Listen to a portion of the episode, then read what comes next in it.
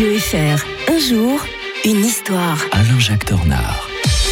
Un plaisir de vous retrouver tous les matins, Alain-Jacques Tornard. Bien le bonjour. Bonjour Mike. Aujourd'hui, l'historien de Radio Fribourg nous propose de revenir en 27 septembre 1991 avec cette grande première pour la communauté euh, française de Belgique. Oui, j'espère que vous avez la frite, Mike, parce que justement, je vous- Toujours. je vous, emmène à Bruxelles. Euh, donc, on est quand même sur une ligne de turbulence au sein de l'Europe, hein, et dont par, Bruxelles d'ailleurs, paradoxalement, est, est la capitale, symbole du nouvel ordre ou peut-être du nouveau désordre européen quelque part. Pourquoi je dis ça? C'est parce que, en fait, euh, on est au cœur de la problématique belge à Bruxelles, déchirée entre euh, sa communauté majoritaire wallonne à près de 87%, sa minorité flamande, mais qui considère cette ville comme sa propre capitale. Hein, D'ailleurs, ils, ils tiennent beaucoup à ce qu'on mette bien Bruxelles, Bruxelles, Bruxelles en flamand presque en premier chaque fois. Et donc euh, là, on a eu quand même, on voit des turbulences. Pour ça que le décret du 3 juillet 1991 dispose en son article premier que la fête de la communauté française de Belgique, actuellement Fédération Wallonie-Bruxelles, est célébrée chaque année le 27 septembre. C'est presque une fête nationale. hein. Euh, ouais, surtout que ça rappelle quand même un événement extrêmement guerrier, hein, puisque euh, c'est le moment où, dans la nuit du 27 au 27 septembre 1803, les troupes hollandaises euh, évacuent précipitamment la ville. Je vous rappelle quand même que ça faisait partie du royaume des Pays-Bas, hein, donc dominé par les Néerlandais.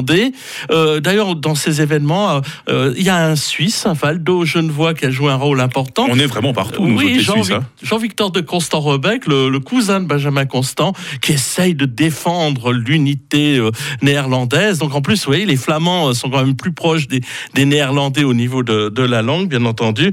Et donc on a tenu à, à, fête- à faire cette fête révolutionnaire. Qui d'ailleurs, il- il- à l'origine, c'est quand même amusant que pour, ces événements révolutionnaires, c'est une pièce euh, de théâtre, plutôt un opéra, La Muette de Portici, qui avait été jouée à ce moment-là euh, pour célébrer l'anniversaire du roi Guillaume Ier, le 25 août 1830.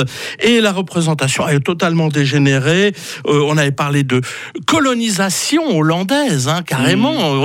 C'est- on, on croit que c'est la paisible Belgique, le Benelux. hein, le- et en fait, non, pas du, pas du tout. Et euh, le résultat des courses, ben, finalement, voilà, euh, c'est l'indépendance de la Belgique, le royaume des Belges, le roi euh, Louis-Philippe, euh, le roi des Français, en profite pour caser euh, un de ses enfants sur place aussi. et voilà comment la fuite des Hollandais entraîne cette fête.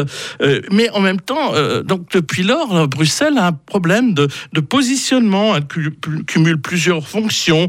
Une agglomération, au même titre qu'Anvers ou Liège. Une région politique, au même titre que la Flandre ou la Wallonie. Une région linguistique à statut spécial. C'est extrêmement compliqué. C'est un centre économique de première importance et depuis une quinzaine d'années, elle est devenue de facto la capitale de l'Europe, euh, qu'elle partage un petit peu parce qu'il y a le Parlement européen qui est à Strasbourg. Mmh. Et on se dit que ça serait peut-être mieux quand même à Strasbourg. Je dis pas ça à cause de mes origines françaises, mais parce que Strasbourg est plutôt proche de l'Allemagne, là où se prend quand même les ordres. On était en 27 septembre 1991 en Belgique et demain, Alain-Jacques Tornard, euh, vous allez nous raconter comment l'URSS et l'Allemagne se sont partagés la Pologne. hein. Nous serons en 1939. Bonne journée, Alain-Jacques. Bonne journée.